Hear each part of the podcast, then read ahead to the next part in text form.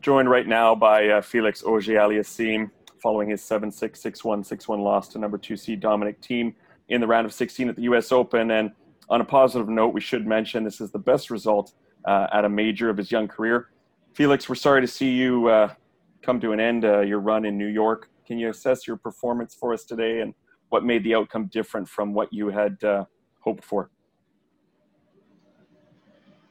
Well, uh, a lot of things. A lot of things didn't go well today for me, my way. Obviously, uh, he, uh, you know, I had my chances in the first. I felt like uh, uh, I was getting looks on the return, um, but also I was suffering on my serve. Um, so that was obviously a big thing today. I was suffering way more on my serve uh, in the whole match more than any other matches I, I usually play. Uh, so that was obviously a very difficult part. I felt like it was a challenge to win my service games every time. Mm-hmm. Um, mm-hmm. Sorry, and then, and then, uh, yeah, he was just, yeah, he was just more solid, more just better in, in general. Uh, I mean, I didn't look at the match. I need to, you know, think about you know everything in details. But uh, my overall feeling is that I was a bit out of options after, and I was just thinking and seeing what I could do and not finding any any solutions anyway. And then I just started missing more and more. And then once you start getting into that, it gets just tougher. Was it tougher than you expected then? Where would you rank Dominic Dominic compared to other top level guys that you've faced in your career to this point? Yeah, for, sure. At the top uh, is you know, uh, I played Nishikori once, and I played a, he played a great match, so he was obviously a very tough one. Uh, Nadal, but Nadal, I feel like when I played him, didn't play uh, his best level. He just you know played solid. But um, yeah, Dominic today, um, yeah, very complete, very solid match. Uh, to be honest, uh, uh, I have to see how I played. I have to see, you know, I think the things that I could have done better, the way I should have played him but for sure, yeah, uh, he, he he's one of the best players I've played. Uh, that's there's no doubt. What are some positives? I mean, it's easy for us to look at the positives sitting back here. For you, it's clearly and understandably a disappointment right now. But what positives do you take from this uh, appearance in the second week of a major for the first time? And, and how long does it normally take you to, to get over a match and, and get right back to business? Well, in, th- in this case, you know, uh, I think uh, I get over it uh, more quickly. There's tournaments coming. Um, it was still when I look at the big picture. Um, you know, it's, it's, a learning process. You know, it's another step in my adventure.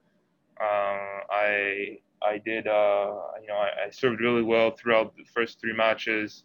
So that was a great positive. I was able to you know impose myself, uh, just drop one set. So you know all of this I can take uh, good positive lessons from. Um, I'll try to improve what I have to improve, learn from uh, from the match that I've lost today.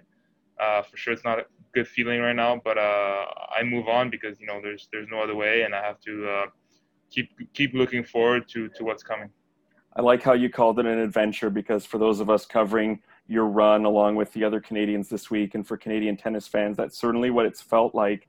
Um, do you feel the excitement? I mean, there's no fans there in person, which is different. But do you feel the excitement through social media or encouragement from texts and whatnot that you're getting from people up here in Canada during the past week? Yeah, definitely. Uh, you know, the, the people, the support.